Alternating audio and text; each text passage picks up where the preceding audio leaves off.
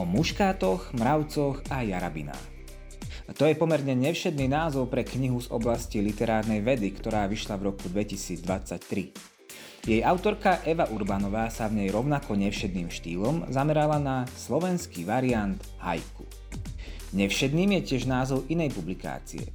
Tiché ihriská po stopách zaplňané tušom rýchlej hry. V tomto prípade ide o prvú antológiu slovenského hajku, ktorá komplexne mapuje pestrosť tejto japonskej formy v slovenskom žánrovom variante. Výjde tento rok vo vydavateľstve Literárna bašta a jej zostavovateľkou je taktiež spolu s Dalfarom Eva Urbanová. Prečo by sme sa ale mali o hajku zaujímať? Navyše o slovenský variant hajku. A prečo by mal mať tento tradičný žáner japonskej poézie vôbec miesto v slovenskej literatúre? Ide len o akýsi záujem o exotiku, alebo nám hajku môže dať aj niečo viac. A o čom vypovedajú zmeny pri posune hajku z jeho japonskej tradície do našej kultúry? Na tieto i ďalšie otázky sa budem pýtať našej dnešnej hostky, literárnej vedkine Evy Urbanovej.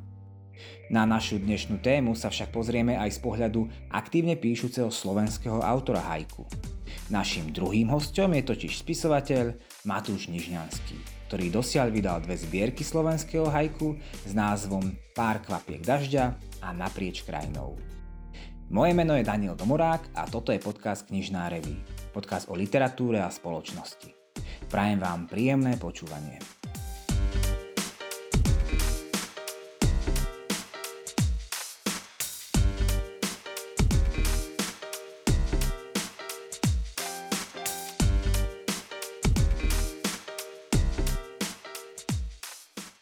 Tak ja už v našom štúdiu vítam našich dnešných dvoch uh, hostí a ešte predtým, ako položím prvú otázku, by sme mohli začať tým, že si prečítame nejaké to hajku.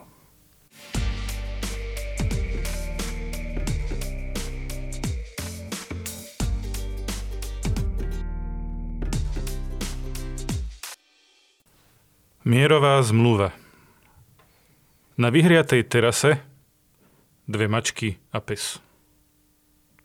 Namiesto ryby chytil som na večeru žeravé slnko. Neboj sa, pavúk, zajtra si utkáš novú. Jesenná sprška. Na Valentína mačka kráča po dvore ako mladucha. Cestou k priedomiu skúšame si spomenúť na heslo z detstva – Slnko zapadá. Delím sa o ten pohľad smračnom komárov. Krematórium. Všetky zbytočné slová v dyme z cigariet. Diera v ponožke. Konečne sa necítim tak osamelo. Prestáva pršať. Na šatách jej rozkvitlo zo pár nevedzí. Zdvíha sa vietor. V nervóznych prstoch účet od kaderníka. Miska s melónom. Sršňavi som prenechal ten najväčší kus. Ranný autobus. Strácame sa v hustej hmle, ako stádo srn.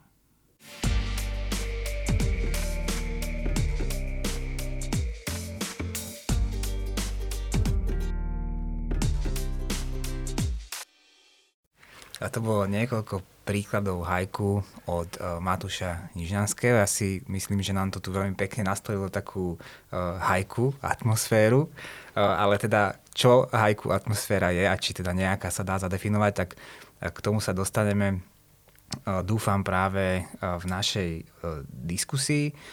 Uh, ja by som, uh, Eva, začal s, možno s takým pokusom o definíciu, dajme tomu, alebo nejaké e, priblíženie e, pravidiel hajku. Každý, kto sa stretol s hajku, aspoň minimálne, tak teda eviduje to základné pravidlo 17 uh, e, slabík, ale ty si vo svojej najnovšej publikácii tieto pravidlá opísala trochu zoširšia a teda musím povedať aj oveľa zaujímavejšie, tak skús nám trochu priblížiť, čo, ako sa dá lepšie ešte hajku definovať.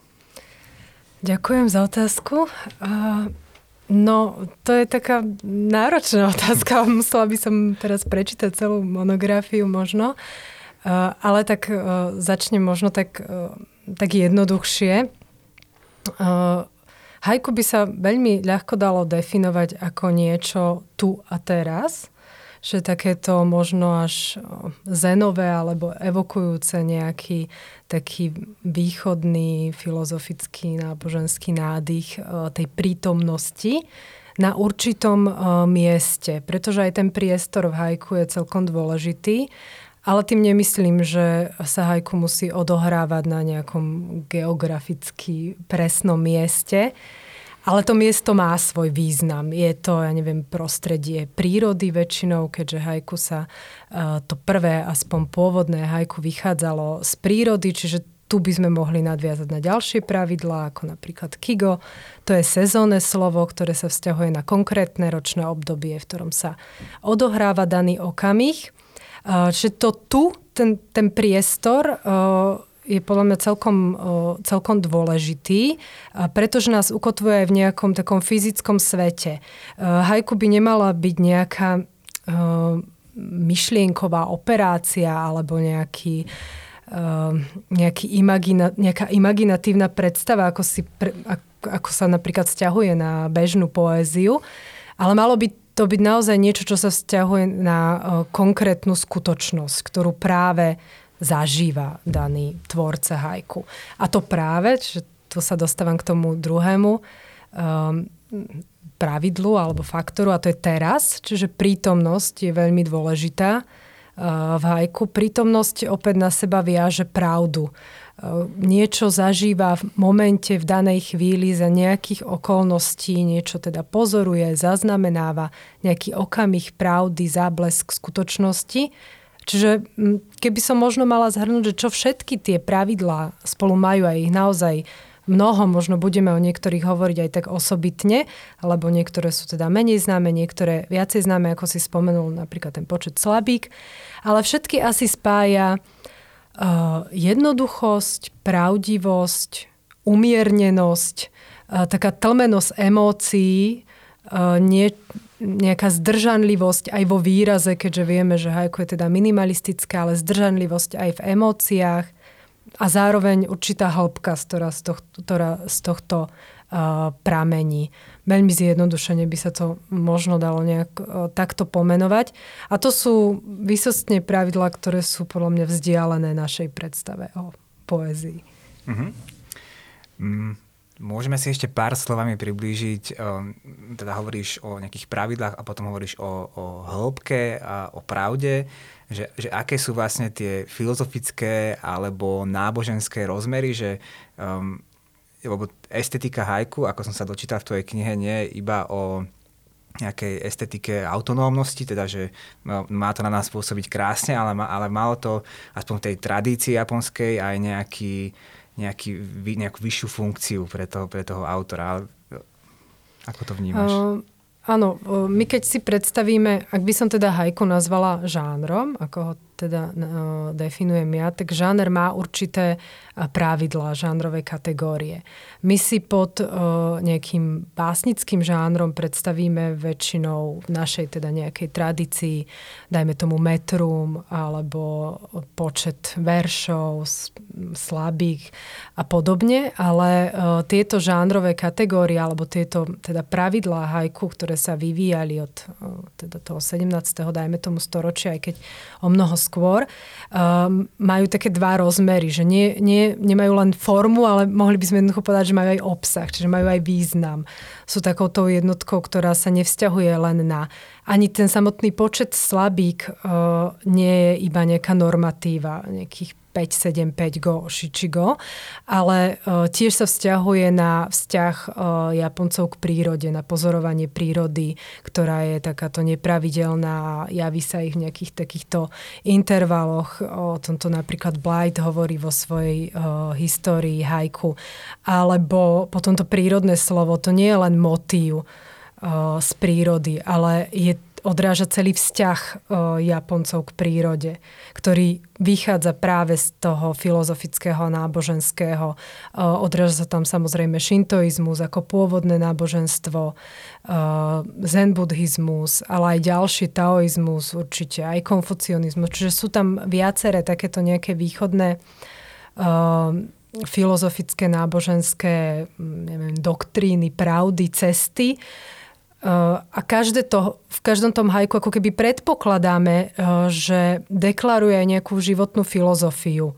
Že teda je, eh, že tá hĺbka, ktorú som pomenovala, je teda nejaká, eh, nejaké presvedčenie, životná cesta, ale opäť nemôžeme podať idea a to by bolo značne teda skreslené. Ale ak by som hľadala nejaké slova, ktorými by som to približila k tej našej nejakej literárnej tradícii, tak je to nejaká taká myšlienka, čiže niečo, v čo je presvedčený ako keby uh, ten autor. A pri, ak sa teda bavíme napríklad o Matsuo Bášovi a pôvodnom tvorcovi hajku, ktorému sa teda aj pripisujú uh, pravidlá, keďže na základe jeho tvorby boli potom usúvzťažené pravidlá, mal tisícky nasledovateľov. A dodnes v podstate, keď niekto hovorí o hajku, tak má na mysli najmä Báša, hoci japonské hajku prešlo mnohými transformáciami. No a čo som tým chcela povedať? že uh, práve teda Bašo bol uh, takýto majster, uh, pre ktorého hajku bola vrcholným, bolo hajku nejakým vrcholným poznaním. Sú zápisky z jeho denníka, keď v posledných dňoch svojho života vedel, že sa má odávať kontemplácii, modlitbe, že má meditovať a tak ďalej, ale on skladal hajku, lebo jednoducho to bola pre neho najvyššia forma uh, nejakého seba prezrenia a vôbec prepojenia s vesmírom. Mm-hmm. No, otvorila si viacero tém, a ku ktorým sa ešte vrátim. A taktiež sa dostaneme aj k slovenskému variantu hajku v súčasnej literatúre. Ale ešte by som predsa dostal pri tých východiskách a opýtala sa ma tu teba ako píšuceho autora hajku, čo pre teba znamenajú tieto tradície, ten pôvod v 17. storočí. Ja som ťa počul rozprávať o týchto Eh, kontextoch, čiže mhm. viem, že ich nejakým spôsobom eviduješ, neviem do akej miery, čiže že, že, že ako sú pre teba napríklad podstatné aj z hľadiska toho filozofického, čo, či sa zaujímaš aj vyslovene o nejaké východné náboženstva a podobne. Tak isté, že mňa oslovil v istom zmysle aj ten zen buddhizmus, lebo tiež som sa dostal do takého stavu v podstate, že potreboval som sa nejakým spôsobom upokojiť, nejako ukotviť. A vlastne toto hajku mi dodnes pomáha nejako zabudnúť na ten okolitý svet a tak ako sa ozaj hovorí, že, že byť teraz a tu, hej, a to je niekedy ozaj ťažké, lebo neviem, neviem si teda živo predstaviť, že by som skúšal naozaj tú zen buddhistickú meditáciu, to by som asi dlho nevydržal.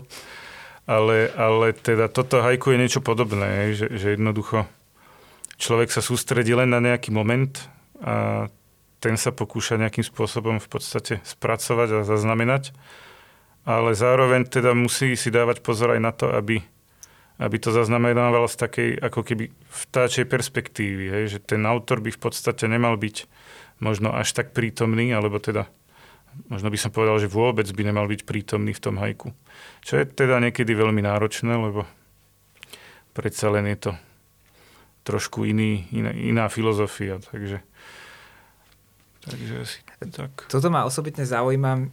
Stretol som sa s tým viackrát, že to je tiež jedna z takých vlastností hajku, že má byť odosobnené, že um, prezentuje um, prezentuje nejaké bytie človeka v, v, v tom všetkom okolo neho odosobnene. Uh-huh. Uh, ale rozmýšľal som nad tým, že um, že do akej miery toto odosobnenie naozaj ako keby, že, že, že funguje, uh, lebo už že samozrejme, že nemusí to byť, že v tých veršoch nemusí byť vyjadrený subjekt, nemusí to byť e, v mhm. prvej osobe jednotného čísla, ale už ten výber slov, e, výber mhm. témy, uh-huh. že, že ako keby tam e, tak či tak ako by dostáva nejaký názor um, alebo nejakú myšlienku, čiže, čiže že, že kedy vlastne funguje pre teba to odosobnenie naozaj?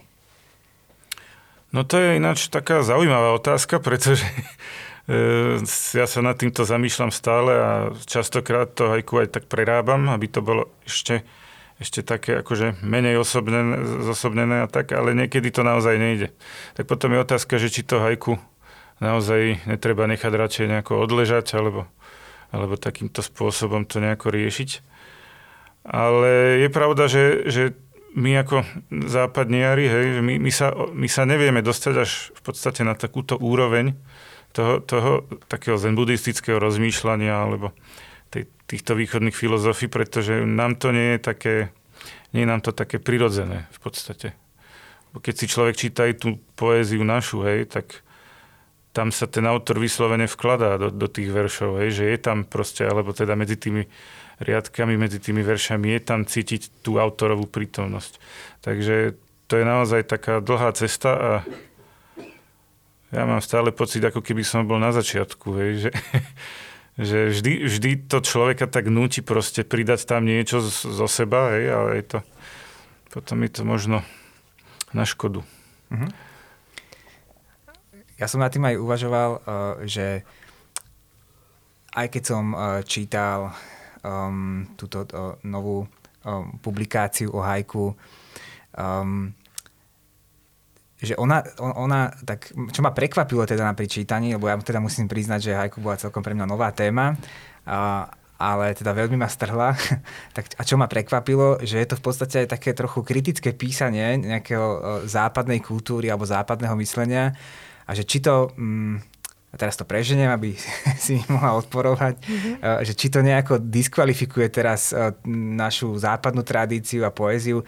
Spomeniem to napríklad tej prírody, keď si aj v vo svojej publikácii uvádzala niektoré príklady, ako sa v našej poézii pristupuje k prírode, že či už nejaký klasicizmus ju vyslovene s ňou bojoval alebo si ju prispôsoboval, potom romantizmus sa zase do nej projektoval a že v našej ako keby západnej poézii nikdy neprichádzala k takému naozaj um, a teraz to možno aj neviem pomenovať, takému splinutiu s prírodou alebo niečo mm-hmm. podobné. To je také neosobnej energii, mm-hmm. ktorú ako keby mm, hľadajú tú energiu predmetu, nie naopak. Čiže presne ako povedal Matu, že ja to zvyknem tak uh, vysvetľovať aj niekomu, kto teda nepozná hajku, že keď čítame naše verše z mráka sa stmieva sa, k noci sa chýli, tak vieme, že Krasko nebol úplne šťastný asi keď toto napísal. Ale v hajku by to znamenalo, že sa zmráka, stmieva a ide noc. Čiže toto je taký zásadný nejaký rozdiel. Neviem, ja nad tým tiež tak, toto, čo si povedal, tiež občas uh, tak sa pýtam samej seba, že či to nejako diskvalifikuje tento náš, ja neviem, pohľad na prírodu, najmä cez ten prírodný aspekt je to také asi najmarkantnejšie. Nemyslím si, že, že áno. Ja si myslím, že aj v tej našej tradícii, tradícii, už môžeme povedať tradícii slovenského hajku vznikajú texty, ktoré naozaj nie sú len nejakým napodobnením alebo imitáciou, snahou vlastne imitovať ten japonský vzor, ale že možno aj nejako intuitívne dokážu zachytiť tú nejakú neosobnú energiu.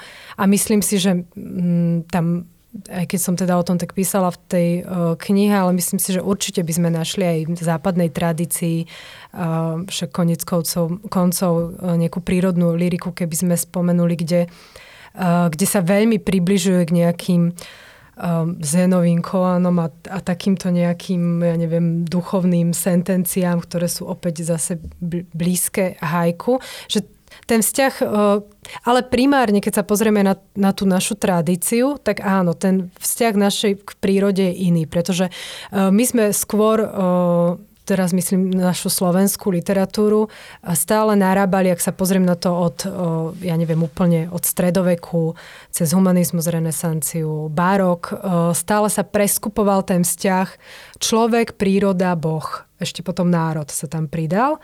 Ale tá príroda nikdy nebola na vrchole tej triády. Rôzne sa to menilo, ten vzťah do nejakého napätia sa dostávali, dajme tomu, človek s Bohom a tak ďalej, barokové antitézy, ale tá príroda nikdy nebolo niečo také ako, ako v tej japonskej tradícii, kde naopak sa začína vlastne z tohto konca. Takže áno, tu, tu sa asi nikdy nejako nespojíme, ale nemyslím si, že to dehonestuje našu poéziu, však určite sa nejaký... Mm, tak nepresne hovoríme východný a západný, ale tak pre uľahčenie komunikácie to je fajn. Určite nejakí východní tvorcovia môžu naopak obdivovať ten prepetý subjektivizmus, ktorý dokážeme vložiť do básne a napriek tomu, že tá báseň bude totálne intimná, subjektívna, sa s ňou dokáže stotožniť a prežije storočia a bude vrcholom nejakej svetovej poézie. Takže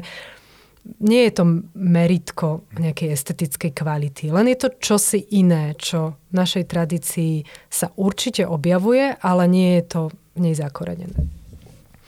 Toto je veľmi zaujímavé, na čo si aj poukázala, že tá tradícia nášho, nášho um, písania o prírode, že napokon cez tie storočia vytvorila aj taký veľmi uh, pevný spôsob, ako my potom čítame hoci čo iné.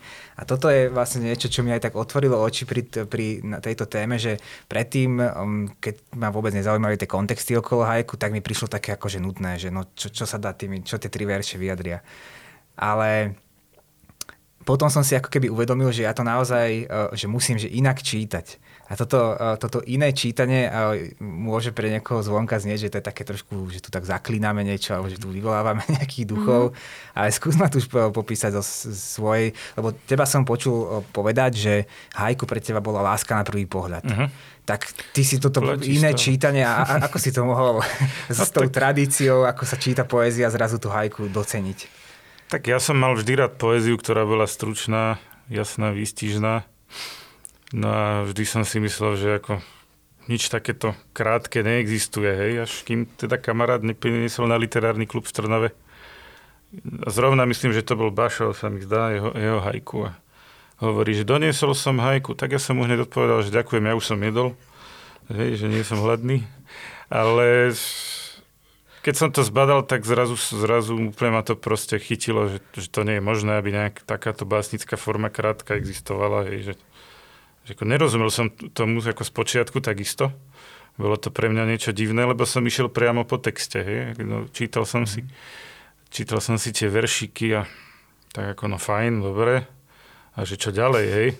Ale potom postupne, keď som sa do toho tak začal, ako na to, na to z hľadiska tej formy ma to strašne zaujalo lebo že 17 slabík, hej, to som ešte neskúšal, no tak som si rátal na prstoch teda 5, 7, 5. No ale čím viac som sa tomu venoval, tak tým hĺbšie v podstate som sa dostával a zistil som, že hajku netreba čítať naozaj po, tých, po tom akože, ako text, hej, ale treba, treba medzi tými jednotlivými veršami hľadať. A vlastne o tom je aj to hajku, že, že ten autor v podstate dá tomu čitateľovi len taký ako keby že, že aha, že, že tu sa pozri, tu sa môžeš, na tomto priestore sa môžeš hrať a môžeš objavovať proste to, čo, čo možno niekde v tebe ako, ako keby driemalo. Hej? Že to je... No a platí to vlastne dodnes, keď si stále, stále čítam tých, tých starých japonských majstrov a či už je to Basho, alebo Isa, alebo, alebo, alebo Masao Kashiki, ktorý je môj taký veľmi obľúbený, tak môžem si to isté hajku čítať aj 5 krát po sebe, za každým tom objavím niečo, niečo iné. Ono to možno aj závisí od toho, že v akom rozpoložení sa ten dotyčný čitateľ nachádza. Možno aj to tam funguje, ale, ale vždy si tam nájdem niečo, niečo iné, objavím niečo iné. Ono to asi súvisí aj s tým, že ke, keď sa autor odosobne, ako keby možno vytváral niečo, čo potom ponúka tieto možnosti čítať to inak ano. za každým. Že vlastne ono si to už potom žije takým svojim životom. Ja to mhm. jednoducho napíšem a, a už to je, no tak či je to zlé, či je to dobré, no. Ja, sa, ja hovorím stále, že snažím sa stále prepisovať, hovorím, že z desiatich hajku sa mi podarí možno tak jedno, dve, možno tri, hej. To ostatné stojí v podstate za figu. Ale neviem, ťaž, ťažko povedať, že či, či to zafunguje, no. Ja ako autor s tým môžem byť spokojný, čo sa týka akože tej percepcie, že nemusí, nemusí to mať úspech. Takže to je také dosť subjektívne mm. podľa mňa. Ja môžem akurát tomu čitateľovi poskytnúť naozaj ten priestor na to rozmýšľanie, že, že tak túto, touto cestou. Hej. Mm. Ale ešte keď sme pri tej japonskej tradícii, tak som aj uvažoval nad tým, že či sa mení uh, vlastne to, to, že japonské písmo má iný charakter a mm-hmm. teda, že sa číta z, z hora dole, ak to teraz no. nejako... Uh, a že, že či to mení aj potom nejakým spôsobom uh, zážitok z, z hajku, lebo napríklad uh, tam, že ja keď som si uh, začal uvedomovať, že čím je hajku zaujímavé, tak ma začalo rušiť to, že, že keď čítam prvý verš, už vidím druhý. Aha. A začal som si zakrývať tie verši pod tým, lebo mne sa na tom páči, že vlastne, že, že čo som sa teda dozvedel z knihy, že že tie jednotlivé verše majú ako keby inú dynamiku, že, že do toho, že, že prinášajú niečo iné a tým pádom sa ako keby naozaj z toho potom stáva taká hra, takého objavovania. Ano, že, ano. No. O tom je, ono je to vlastne o tom, že, že v dobrom hajku by mali byť také aspoň dva alebo možno aj tri motívy, ktoré v podstate v istom zmysle ako keby tak vnútorne zápasili. A ten posledný verš v podstate ten by to mal celé ako keby otočiť a dať tomu taký, taký nejaký úplne iný význam. Čiže to je možno, možno že také, také to, že čo možno môže človeka rušiť zo začiatku. Uh-huh. Ale toto je zároveň taká uh, vec, ktorá býva najčastejšie dezinterpretovaná tými tvorcami, že oni si potom hajku predstavia ako takú našu heglovskú tézu, antitézu, syntézu a že teraz závere tá prekvapivá pointa to má nejako uh, rozozliť, čo opäť ale nie je, uh, nie je pravda. Veľmi ťažko sa to nejako vysvetľuje, ale vlastne tá uh, recepcia by mala je iná, tak ako, tak ako si povedal, že e, ako tá tvorba začína od, ako keby o, z nášho pohľadu od iného konca, tak aj tá recepcia. Ja by som k tomu uviedla taký um, výstižný citát Makota Uedu, ktorý teda uh, komentoval uh, napríklad tie Bášové hajku, uh, ktorý hovorí o tom, že napríklad pocit ľútosti ako niečo také často vyskytujúce sa v hajku, čo aj často teda sa u nás premieňa do nejakej napríklad smrti, samoty, straty niekoho. Toto sú také časté motívy, ktoré sa môžu vyskytovať aj v hajku. Uh, tak tá hranica toho osobného a neosobného uh, je veľmi tenká. U nás práve veľmi často to sklzne k nejakému takému možno až ja nechcem povedať žalospevu, ale takému nejakému náreku alebo takému preexponovanému smútku. Ale Ueda hovorí, že dobré hajku, keď si ho teda prečítame, tak aj to najosobnejšie, aj pri, tým, aj pri tom najosobnejšom, najosobnejšom by sme mali rozvaž, rozvažovať, či je báseň o smrti konkrétneho človeka, o smrteľnosti všeobecne alebo o letnom období, ktoré končí. Čiže možno to sú tie také tri momenty, ktoré hovoril Matúš, že tam je ten priestor uh, na nejakú, na priestor medzi pomenuteľnosťou a nekonečnosťou a tak ďalej, ale uh, to už je za tým textom. Uh, to je už v tom tichu, ktoré je medzi tými riadkami. Neznamená to, že teraz má autor vytvoriť nejaký prevkvapivý. To by už bol zase aforizmus a tak ďalej. Čiže niečo takéto, keď rozvažujeme mm-hmm. nad mhm. tým, či je to...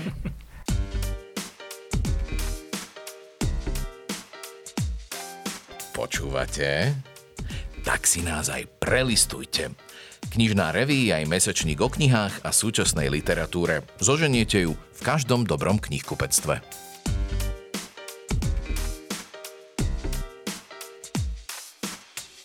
Áno, tie kontexty uh ak sa aj odvíjame od, to, od tej japonskej tradície a, a tak všeobecne, tak sú, sú, sú veľmi zaujímavé, ale ja čo, čo by som sa chcel opýtať vo vzťahu k tomu, uh, Matúš, o tebe som sa tiež teda dočítal, že robíš aj workshopy pre deti uh-huh. uh, hajku. A teraz uh, viem uh, si predstaviť, ako im vysvetlíš 17 slabík, uh, ale, ale a, ako hlboko ideš pri týchto workshopoch, že, že aký to má vlastne aj význam, alebo že o čo v tom majku ide, lebo asi sa ťažko na základnej škole vysvetľuje deťom nejaké uh, buddhistické alebo zen, zenové. Ono, ono sa to vysvetľuje ťažko aj dospelákom, hej, že, že to je v podstate... A ja som nakoniec v podstate nebol iný. Na to hajku vyslovene zmenilo, teda možno, možno k lepšiemu v tom, že keď som išiel cez les, hej, tak ja som sa tešil v podstate na to, čo bude za lesom, že tam bude krčma, dám si pivo, ano? A že to bude, že to bol ako highlight. A vôbec mi nenapadlo, že mám teraz ísť po lese a pozerať sa okolo seba, hej, že jednoducho, aha, mravenisko, hej. že aha, nejaký padnutý list niekde. To ma vôbec netrápilo. Až ke, keď som vlastne začal s tým hajku pracovať, tak zrazu som si začal všímať veci, ktoré som dovtedy okolo seba nevidel. A práve toto sa snažím aj tým deťom nejako vysvetliť, že, že aby, aby sa snažili vnímať ten svet okolo seba. To je jedno, oni nemusia byť v lese, alebo ja neviem, u rodičov, alebo u starých rodičov na záhrade, hej. Stačí, keď idú po ulici. Ako, ja som čítal dokonca, dokonca také hajku od jedného amerického autora, mladého chalana, ktorý v podstate neviem, či v, De- v, De- v Detroite pôsobí a, a on sa zaoberá vlastne tým, že chodí po Detroite a píše hajku o bezdomovcoch a o drogovo závislých, ktorí tam proste žijú. A, je v tom svojom prostredí a ako keby mapoval, mapoval také, takéto svoje prostredie. Hej? Ako možno, možno, že to je niečo ako taká sociologická štúdia v istom zmysle toho mesta. Hej? Ale e, keď sa vrátim teda k tomu naspäť, no tak snažím sa tým deťom včep, včepiť také tie základné veci, akože hlavné je si niečo všímať. Hej. Lebo bez toho, aby som si niečo všimol podrobne, ja hovorím vždy, že hajku je fotografia. Je zachytená verbálne, ale je to vlastne niečo ako fotografia. Hej. Keď sa pozerám na fotografiu, tak vidím niekoho, alebo teda niečo v určitom čase zaznamenané. Hej a môžem to opísať, hej, a jednoducho to je, myslím, že hajková fotografia, že to je taká, taká celkom asi najvystižnejšia definícia, hej, že, že a pre tie deti možno asi taká najpriateľnejšia, lebo naozaj ako nemá zmysel im rozprávať, že že to zen buddhizmus a podobne, hej, tak to... A zvládajú to?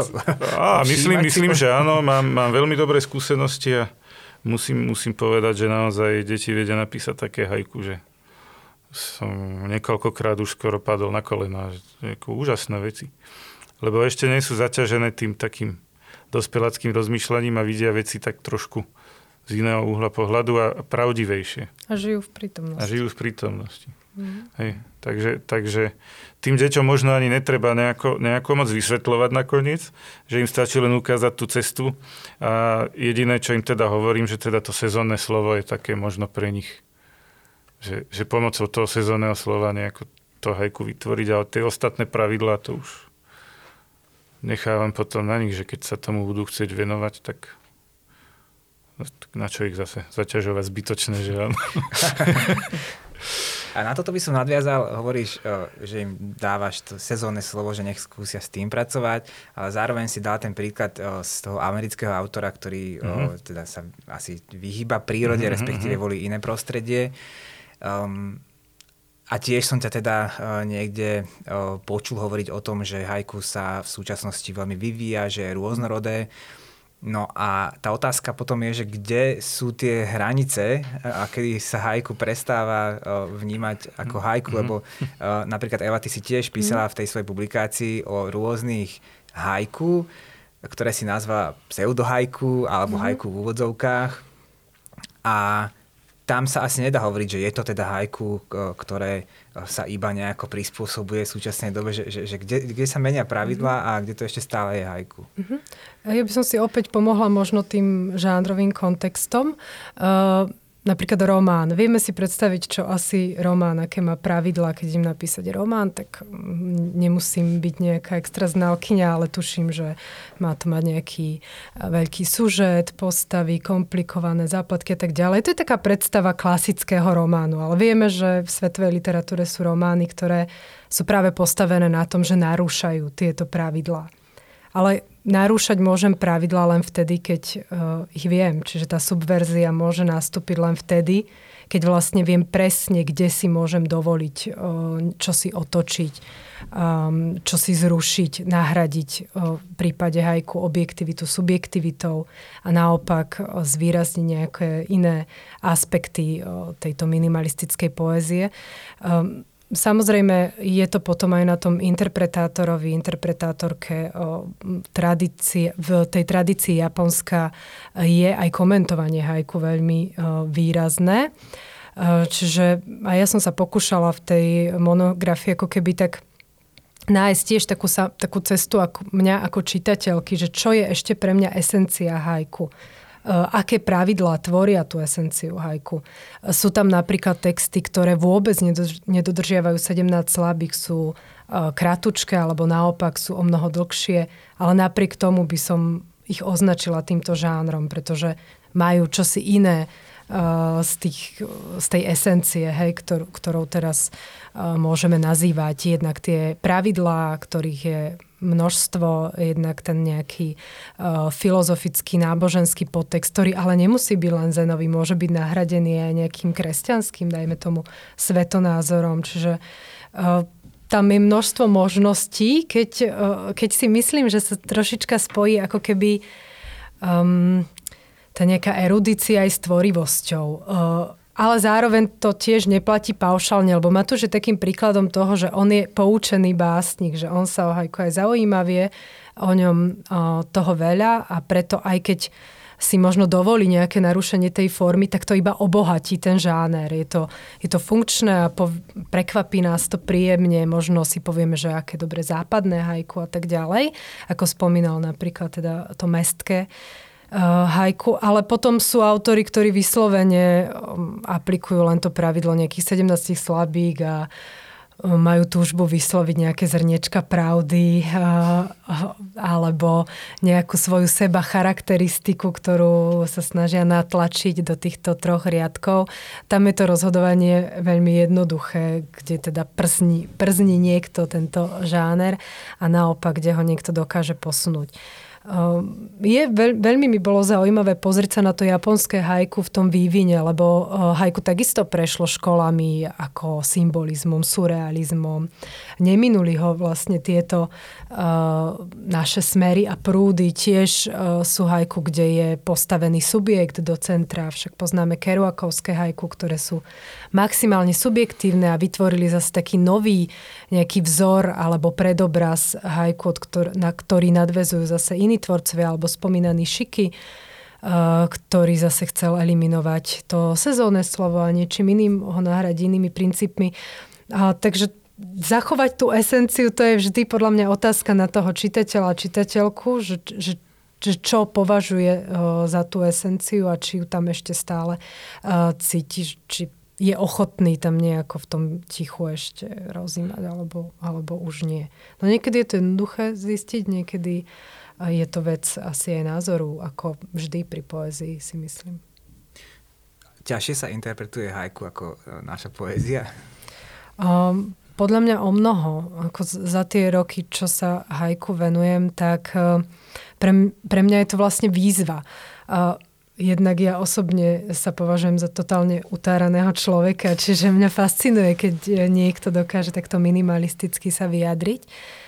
Um, a väčšinou teda sa venujem poézii, ktorá je v našich kontextoch taká mm, výrazne obrazná, kde môžem pracovať s tou metaforikou, ktorá ma tiež fascinuje, imagináciu a tak ďalej. A teraz zrazu niečo také tiež si pamätám presne na ten moment, ako hovoril Matúš, takého precitnutia, keď mi niekto doniesol prvé hajku tiež na vysokej škole si hovorím, to je také jednoduché a pritom už vtedy, ako keby tak človek nejak intuitívne, neviem, či je to naozaj nejaká tá, ten závan exotickosti, ktorý na nás pritom dýchne. Uh, ako keď sa pozeráme na, neviem, nejaké čajové záhrady alebo na nejaké teda čajové obrady, som chcela povedať, a zenové záhrady, čo teda spolu súvisí. A tiež nevieme úplne, že čo nás na tom tak fascinuje, čo, čo je na tom také iné, že, že sa nám toto pozdáva. A ešte by som možno k tomu dodala jednu vec, že keď Matúš hovoril o tých pravidlách, že čo povedať tým deťom, tiež pri tých workshopoch tak uvažujem, že ktoré pravidlá predstaviť a ktoré nie lebo aj, aj my teda máme problém pochopiť tie pravidlá, napríklad to váby a saby, mm. čo sa spája s čajovými obradmi a tak ďalej, tak to sú estetické pojmy, ktoré boli dlho vlastne aj zahmlievané pre toho západného tvorcu, pretože napríklad boli nástrojom obchodovania, bolo to nejaké rúško tajomstva, ktoré, keď ste povedali, že ja neviem, že táto čajová súprava je v štýle váby a saby, tak mala trochu inú hodnotu hoci sme nevedeli povedať, že čo to vlastne to vabi a sa bije, čo, čo to znamená. Uh, takže také tie stáročie ako keby zahmlievania uh, tej estetiky japonskej pred tým západom uh, je ešte stále prítomný v tom hajku. Uh, možno keby sme sa teraz tu rozprávali o nejakom ko- konkrétnom pojme, tak aj rôzne literatúry ho budú vysvetľovať iným spôsobom. Samozrejme, množstvo sa stratí v preklade a tak ďalej. Takže a tá tajomnosť tam je. To zahmlievanie si ako môžeme predstaviť? Že ono je asi cielené alebo vedomé? Že je to ako keby um, vedomá snaha o vlastnú neprístupnosť voči západnému svetu? Že, že, alebo neviem, ako si to môžeme mm, predstaviť konkrétne. Niekedy určite to no, tak aj bolo. Určite si myslím, že... Keď to zjednoduším veľmi, tak akože nejakí japonskí teoretici nám nechcú vysvetliť. A tak teraz už asi alebo... nie, ale, ale v takomto dávnejšom období, keď napríklad tie veľké rody obchodovali s nejakými uh, nejakým tovarom výsostne nejakým akože japonským, uh, tak samozrejme, že mu dávali nejaké prívlastky pre ten západný svet a uh, bolo jednoduchšie opriasť to nejakým tajomstvom, ale to hovoríme o nejakých takých starších obdobiach. Mm. Nemyslím si, že teraz, keď už je dostupné množstvo literatúry, či o architektúre, umení, um, alebo tých čajových obradoch, ktoré sa tak často tiež spájajú aj s poéziou, že by, že by toto nejako... No, tak to vlastne súvisí aj s tou, s tou estetikou japonskou, že vlastne Japonci majú veľmi radi všetko, čo je e, rozbité, zaprášené, mm-hmm. staré, hej, že, že keď ponúknete Japoncovi novú čajovú súpravu, tak vás No ne, pošle, nemá babi, nemá patinu žiadnu. Že, ale, ale oni majú, oni strašne radi majú taký, keď, keď má niečo nejaký nedostatok, hej. Mm-hmm. To je mhm. práve to wabi a sabi, že, že keď mám na, tom, na tej šáločke alebo na, na tom čajovom hrnčeku mám proste nejakú prasklinku, hej, tak to je pre nich úplne... No, nejaký nános času. Je, áno, a to je presne vlastne to, čo, čo teda niektorí tí autori, aj tí majstri vždy dávali do toho hajku. Hmm. Že, že to, naozaj to tak dýchalo takoutou akože nánosom, nánosom času, alebo histórie, alebo čo. Ťažko, ťažko to ako západniarovi definovať. No a ťažko to ukázať na nejakom konkrétnom slove, že prečo starý rybník v Bášovom najslavnejšom Presne hajku tak. má vaby. No prečo? Tak k tomu sa popísali haldy papierov a interpretácií opretých rôzne zenové vysvetlenia, že, že prečo to má taký silný mm. a prečo to také silné zlomové hajku v Bášovej tvorbe, jeho hajku o žabe, teraz mám na mysli. Pritom mal mnoho ďalších, ktoré áno, boli áno, celkom áno, ako... z toho estetického pohľadu by sme povedali, že to nie je jeho no, najlepšie tak, áno, áno, hajku, ale, ale je zlomové, lebo vlastne uh, v tomto konkrétnom hajku už uh, sa on odputáva od, tej, od toho zenového nejakého pokoja, nejakej tej pokojnej mysli a neviem, pokojnej hladiny toho starého rybníka, ale nastáva tam nejaké také rozrušenie tej, hrani, tej hranice. Čiže pripodobňuje sa to často k Budhovi, ktorý teda vyšiel z toho stavu samády a um, prišla tam nejaký záblesk toho, že vlastne prezrelo to vedomie a nezostalo v takej tej hlbokej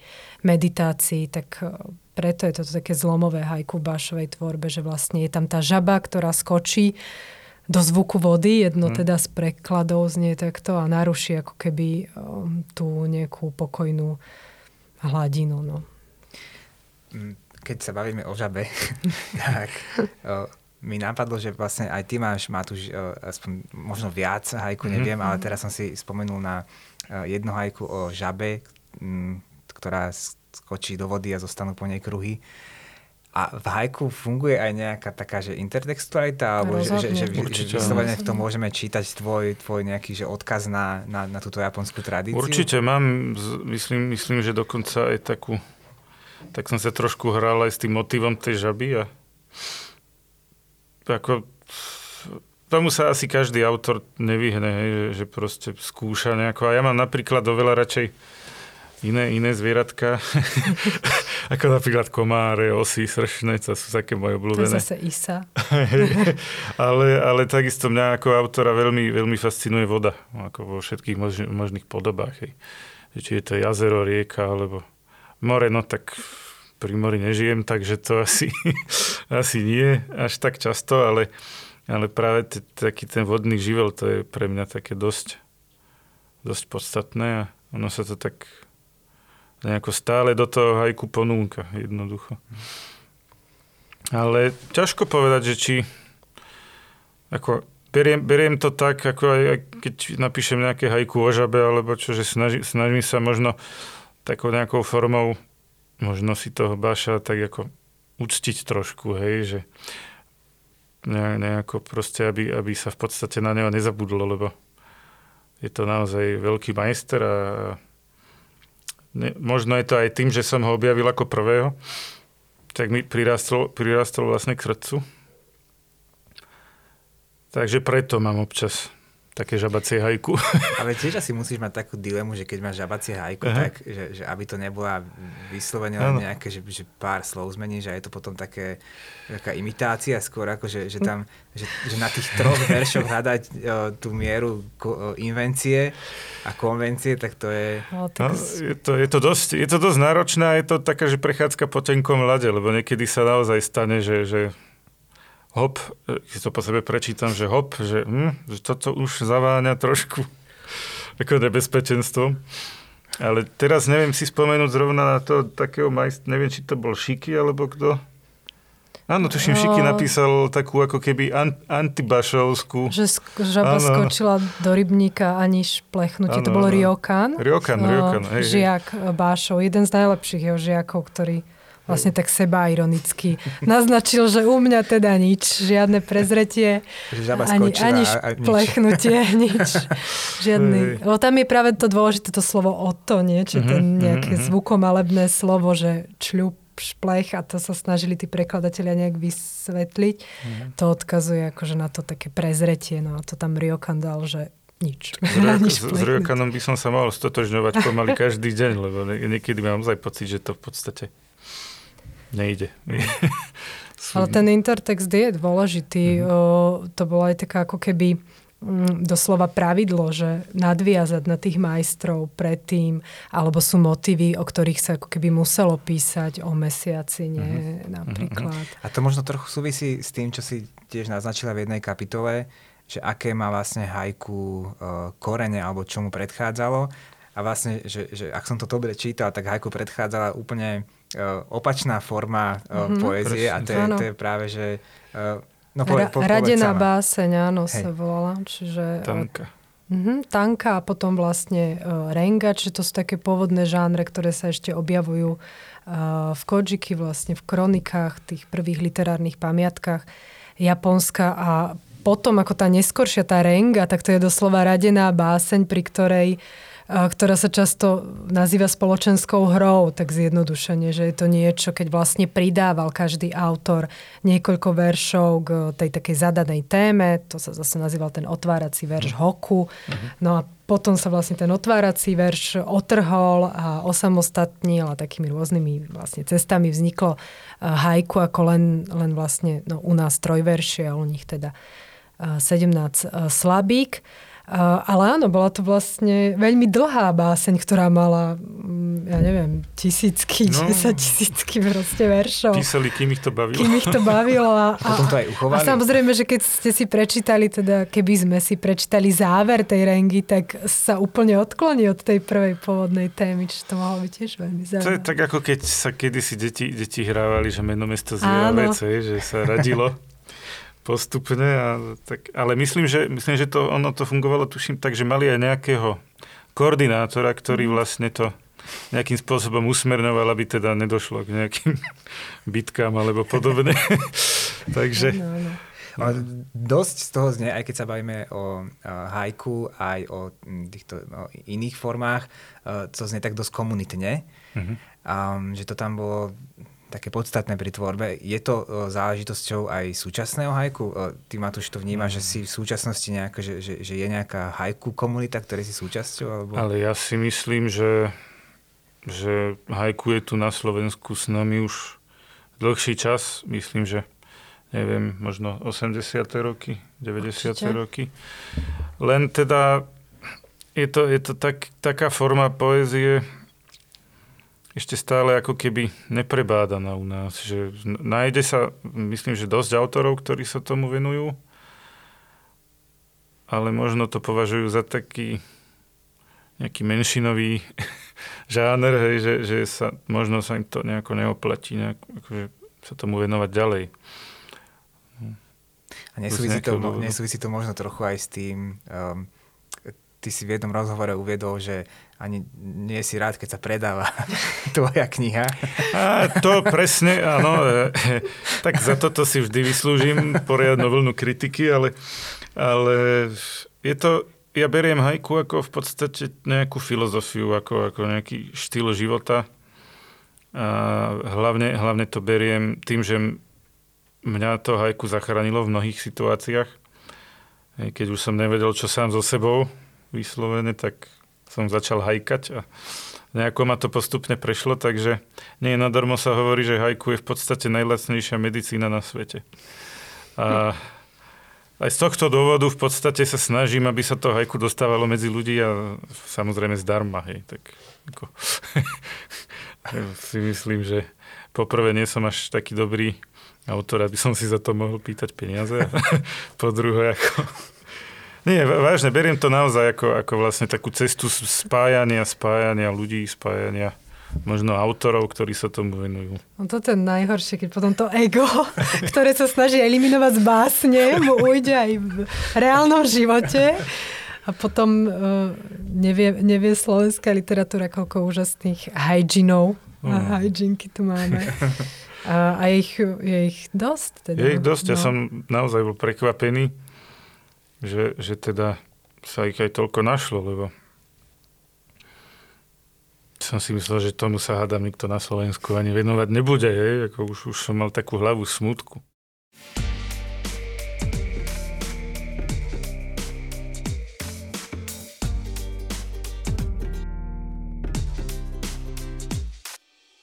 No tak si skúsme teda povedať trochu uh, viac o tom, že aké sa uh, teraz, teraz uh, v súčasnej literatúre slovenskej píše hajku. Eva, ty mm-hmm. si mhm. tomu venovala celú svoju monografiu. No.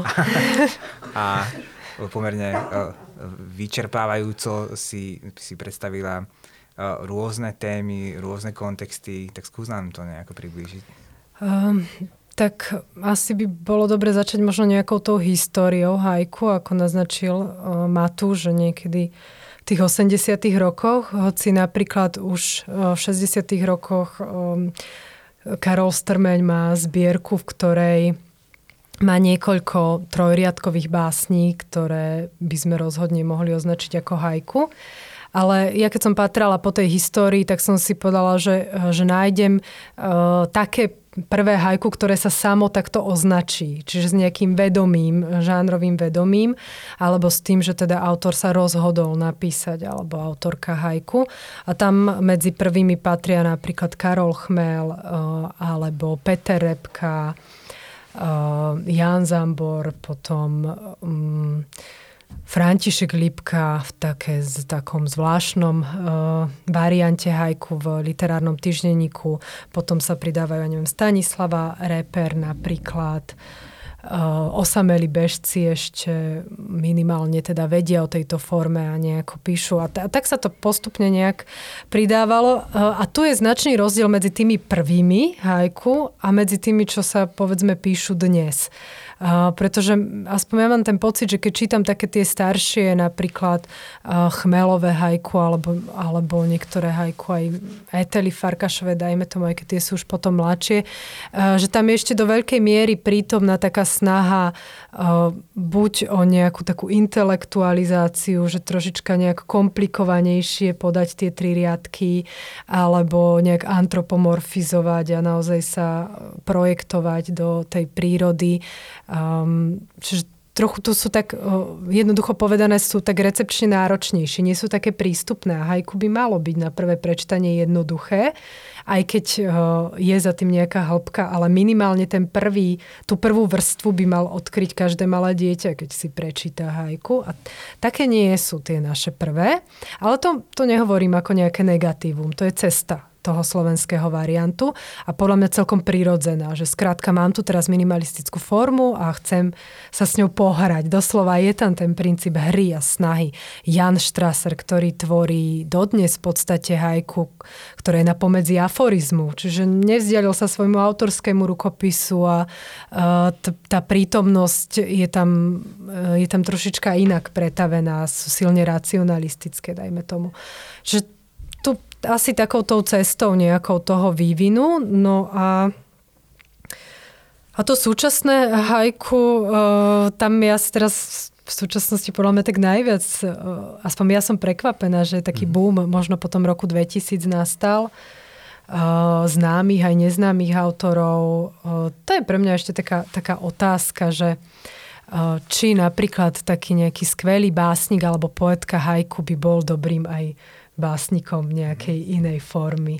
Toto sa tak sama sebe pýtam, lebo teraz teda pripravujeme antológiu slovenského hajku a bude tam pár totálne neznámych mien, alebo naozaj len mená, ktoré kde tu vyskočili v nejakých možno literárnych súťažiach, alebo nejak minimálne sú spojení s poéziou a píšu, píšu výborné hajku. A tak sa tak samej seba pýtam, že teraz keby mali vydať nejakú zbierku poézie, že ako by vyzerala.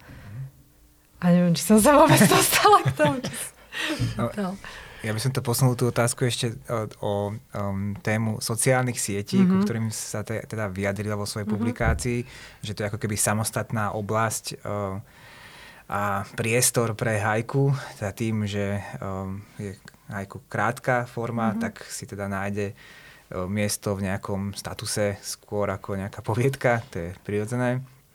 Ale rozmýšľam nad tým, že že či sa to dá vnímať skôr pozitívne alebo negatívne, že, že tie sociálne siete vytvárajú a vďaka, že mhm. vytvárajú ten priestor pre hajku, že sa vie šíriť, ale na druhej strane, keď sa o tom bavíme uh, zo širšia, uh, celý čas, ako sa rozprávame o tých kontextoch hĺbších, tak tie sa asi ťažko na, tom, uh, na tých sieťach uh, dajú podporiť, že, že, že aby človek to hajku vnímal, ako, ako hovoríš Matu, že, že ako ten moment, uh, ako tú fotografiu, mm-hmm. že, že či to tam, či to skôr neškodí tomu žánru tým, že človek ho potom vníma ako takú ako myšlienky filozofov. Ja, ja. O, tak v podstate tie sociálne siete majú obrovský význam, ako čo, čo sa týka hajku, lebo ja napríklad som sa spoznal s množstvom skvelých ľudí aj zo zahraničia. Hej. Som v podaktorých skupinách, teda aj zahraničných, amerických, anglických, ktoré sa venujú tejto forme. Má to výhodu v tom, že, že okamžite človek dostane spätnú väzbu. Jednoducho, že keď je, to, keď je to hlúposť, tak proste mi to na rovinu povedia, že je to hlúposť, alebo že toto treba trošku a tak. Že vieme sa tak, ako diskutujeme o tom hajku, vieme sa, vieme sa o tom baviť. To je síce, to je síce fajn. Ja, ja beriem Facebook napríklad, kde uverejňujem tie svoje veci, tak ja to beriem ako odkladisko, lebo ja radšej vymazávam, ako, ako píšem, takže aby, aby náhodou teda som až toľko toho nevymazal, tak niektoré veci dávam na ten Facebook. Čiže to je, je to aj taký v podstate, že, že taká úschovňa. Ale naozaj je tam potom ešte taký problém, ktorý si uvedomujem aj ja občas, že, že to zaváňa už potom takou grafomániou, hej? lebo keď, čo ja viem, dám 4-5 hajku proste na tú stenu facebookovskú za deň, hej, tak už to je potom také, ako, že taký, že hajku smog, hej, že to už, to už ako, nie je zrovna moc fajn. Takže, ale určite tie sociálne siete mi veľmi pomáhajú v tom, že jednak, jednak sa to veľmi rýchlo dostane medzi, medzi teda ľudí. Mňa strašne ma teší, keď to aj ku niekoho poteší, hej, že keď mu to, keď mu to nejako zlepší deň, alebo proste mu to nejako pomôže. Takže na toto sú tie sociálne siete také že efektívne. No. No, tá, si... Druhý problém je, že Facebook si všetko pamätá, takže keď tam o 20 rokov nájdem nejaké svoje staré hajku, tak budem veľmi... Musí zrušiť účet.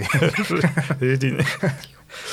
A Eva, ty si sa vyhla v podstate facebookovej mm. tvorbe hajku a je to teda z dôvodu vyslovene rozsahu nejakého pragmatického, alebo je tam aj taká mm-hmm. nejaká tvoja uh, akademickosť, že, že väčšiu nie, váhu nie. majú predsa že knihy? To a... určite nie. Uh, mám tamto korona hajku, čo mm. bolo niečo, čo sa dalo časovo ohraničiť. Bola to facebooková stránka, keď v určitom období rôzni ľudia prispievali. Aj som tam objavila zaujímavých autorov, uh, s ktorými, ktorí sme potom oslovili aj do antológie slovenského hajku.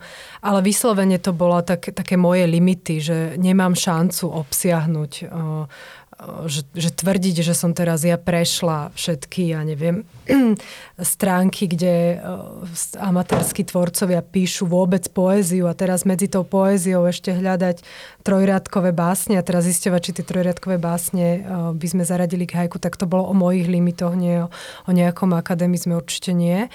Uh, a ja sa na toto nepozerám nejako skepticky, však je to to isté ako, ako s poéziou, ako takou. Niekedy sa tam objaví niečo výborné a nemusíme toho autora, autorku ani poznať a niekedy naopak, alebo možno vo väčšine prípadoch je to balast, ale to, to je aj v našich životoch, takže vôbec mi to nepríde nejaké. A, takže skôr z tohto pohľadu, že musela by som e, opäť načriť do takej širokej databázy aj tých zahraničných, ako spomínal Matúš, stránok, kde prispievajú aj slovenskí autory. Ehm, snažím sa to nejako začať mapovať, ale to je na ďalší taký, taký široký výskum a asi by sa tam patrilo potom zahrnúť asi aj nejaké české, napríklad hajku a, a tak ďalej. Čiže bolo to skôr o rozsahu, určite nie o nejakej. A keď sa teda bavíme o súčasnej o slovenskej tvorbe hajku, tak mm, vieme možno aj povedať, že, že v našom kontexte, či sa objavila, či môžeme hovoriť skôr o nejakej západnej podobe hajku, alebo európskej, alebo či to ide až ďalej, že, že, že vyslovene sa dá aj uh, hovoriť o stredoeurópskom hajku, alebo až by som povedal teda, že nejakom slovenskom, že, že má nejaké špecifika? Ja si myslím, že áno, že môžeme vidieť typy autorov a autorie, ktorí viac inklinujú k tomu takému západnému, naopak potom také tie snahy o možno nejakú obnovu, renesanciu toho pôvodného hajku a potom si myslím, že je tu aj kategória tak, taká príznačná uh, pre náš kontext. Môže to byť aj na úrovni toho intertextu, ktorý sme spomínali. Často, uh, čo mňa teda fascinuje, že ja som to nazvala v tej uh, monografii, že príležitostné hajku, že vznikajú také tie hajku napríklad na s odkazom na nejakého slávneho autora alebo autorku, ja neviem, Šikulovské hajku, Kadlečikovské hajku. Že to je vyslovene hajku, ktoré má nádych našej o, národnej tradície literárnej, o, má charakter doslova nejakých takých oslavných básní z čias tiež možno humanizmu a renesancie, keď musím poznať toho adresáta a na základe toho môžem teda napísať o ňom takúto príležitostnú báseň, napríklad nejakému výročiu a podobne. Uh, to je veľmi zvláštna forma, uh, hoci teda objavuje sa aj, aj v Japonsku, ale u nás uh, si myslím, že má taký uh-huh. špecifický charakter. A nie som ja úplne fanušička takéhoto typu, ale aj medzi nimi sa nájdú esteticky zaujímavé uh-huh. texty. Matúš, ty vnímaš nejaké slovenské hajku? Tak ja som toho názoru, že, že človek by mal písať o tom, čo dobre pozná. Hej. To znamená, že tak nebudem teraz písať o neviem, japonských, japonskom počasí alebo, alebo japonskom rastlinstve. Hej. Ako sakura, hej, to si neodpustíme, že áno. Ale ako, v, podstate, v podstate je to také, že vyznelo by to veľmi umelo, podľa mňa. Keby, keby som sa ja teraz snažil, ako ja neviem, nejaké, nejaké tie reálie japonské do toho svojho hajku vsúvať, no tak by si čitateľ povedal, no, že bol či tam ten človek aj niekedy bol, hej. Takže e, ja si myslím, že to hajku, že, že je to forma, no to, to znamená, je to, je to básnická forma, ktorá je využiteľná vo všetkých možných kultúrach v podstate, vo všetkých možných zemepisných šírkach. Ale to, čo tam ten autor dá, samozrejme, že by že ako netvr, netvrdím, hej, že teraz budeme písať, ja neviem, hajku o haluškách, alebo, alebo hej, tak, tak to zase ako, no. Ale skôr ide, skôr ide o to, že ozaj písať, písať o tom, čo, čo teda dôverne poznáme, áno. To znamená písať o našom prostredí, o naš, akože, nejaký, brať inšpirácie z našich nejakých zemepisných šírok. A keď ti skočí to reči, myslíš, že sa nedá napísať dobré hajku o haluškách? Podľa mňa sa dá. Podľa mňa sa dá. Takže teraz výzva. Sledujte Facebookovú stránku Matúša najbližšie týždne. Je pravda, že to som ešte nes- neskúšal. tak ale No, Ale tá autenticita by tá rozhodne mala byť zachovaná tým určite, nejakým vlastným životným to, to je to, o čom hovorím vlastne, že teda, aby to bolo ozaj, aby bolo ozaj cítiť, že áno, je to, je to takéto naše, že, že proste je to uveriteľné, že ten, čitateľ proste to bude poznať.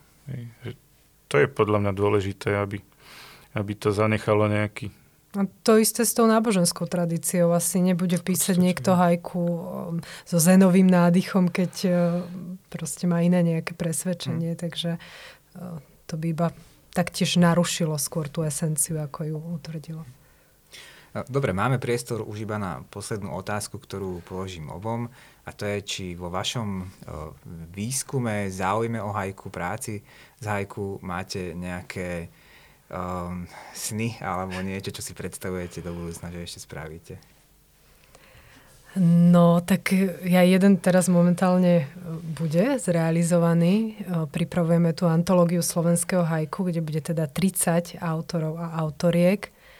Aj s kolegom Dalfarom sme to vlastne vyše roka e, pripravovali, čítali stovky textov a vyberali tie najlepšie a snažili sa to nejako tak utriediť, aby to bola nejaká taká komplexná, pestrá uh, a snad aj zaujímavá aj pre nezainteresovaného čitateľa kniha o slovenskom hajku, alebo teda ktorej obsahom sú hajku slovenských tvorcov a poetiek. Takže toto je jeden z takých snov, že vždy som chcela nejakú takúto antológiu zostaviť. Rada sledujem antológie aj zahraničné hajku Takže dúfam, že, že táto bude veľmi fajn. A inak, neviem, no rozšíriť svoj výskum, však už venujem sa tomu pomerne dlho od vysokoškolských čias, tak budem v tom pokračovať ďalej a napísať asi dvojku. Ale no uvidím. No tak ja v podstate mám jeden taký, taký sen, že aby sa toho teda ľudia a čitatelia nebáli ani na Slovensku a aby im to v niečom pomohlo, lebo naozaj ja, ja to tvrdím stále, že hajku nie je len poézia, hej? že to je niečo oveľa viac, je to, je to, je to veľký pomocník na, na ceste životom a môže nás v podstate mnohému naučiť. A viem to z vlastnej skúsenosti, takže, takže môjim takým snom je, že aby sa to hajku šírilo aj na Slovensku, ešte viac. No a aby bolo ešte viacej takýchto skvelých publikácií, ako napríklad tá naša o, o tom slovenskom variante hajku, hej. Že to je taká naša prvá slovenská v podstate monografia, čo, čo u nás ešte tuto v týchto zemepisných šírkach asi ani nebolo. Takže považujem to za aj taký veľký počin a dúfam, že, že takýchto počinov bude ešte viacej. No a samozrejme, pripravujem teda ďalšiu zbieročku, tak snáď niekedy v najbližších mesiacoch to vyjde, no uvidíme. Nech sa uvidíme. dobre nepredáva. uvidíme, či zase nevymažem polovicu a, a pôjdeme zase od znovu. Ale tak to, to, k tomu patrí asi tá, taká samocenzúra, alebo autocenzúra v podstate. Takže, takže tak, no. Tak budeme Hajku držať palce a ja vám v tejto chvíli už iba ďakujem za rozhovor. Ďakujeme. Ďakujeme pekne.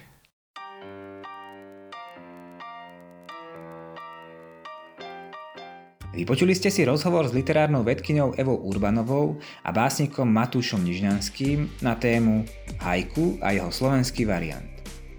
Na záver by som vám chcel dať do pozornosti aktuálne číslo časopisu Knižná revy, v ktorom nájdete okrem iného hneď niekoľko textov súvisiacich s druhým výročím ruského vpádu na Ukrajinu. Na tvorbe tohto podcastu sa okrem literárnej vedkyne Evy Urbanovej, básnika Matúša Nižňanského a moderátora Daniela Domoráka podielali aj Eva Ilievský a Michal Štepán. Ak sa vám náš podcast páči, prihláste si ho na odber a ohodnotte ho vo vašej podcastovej aplikácii. Ďakujeme, že sa zaujímate o slovenskú literatúru.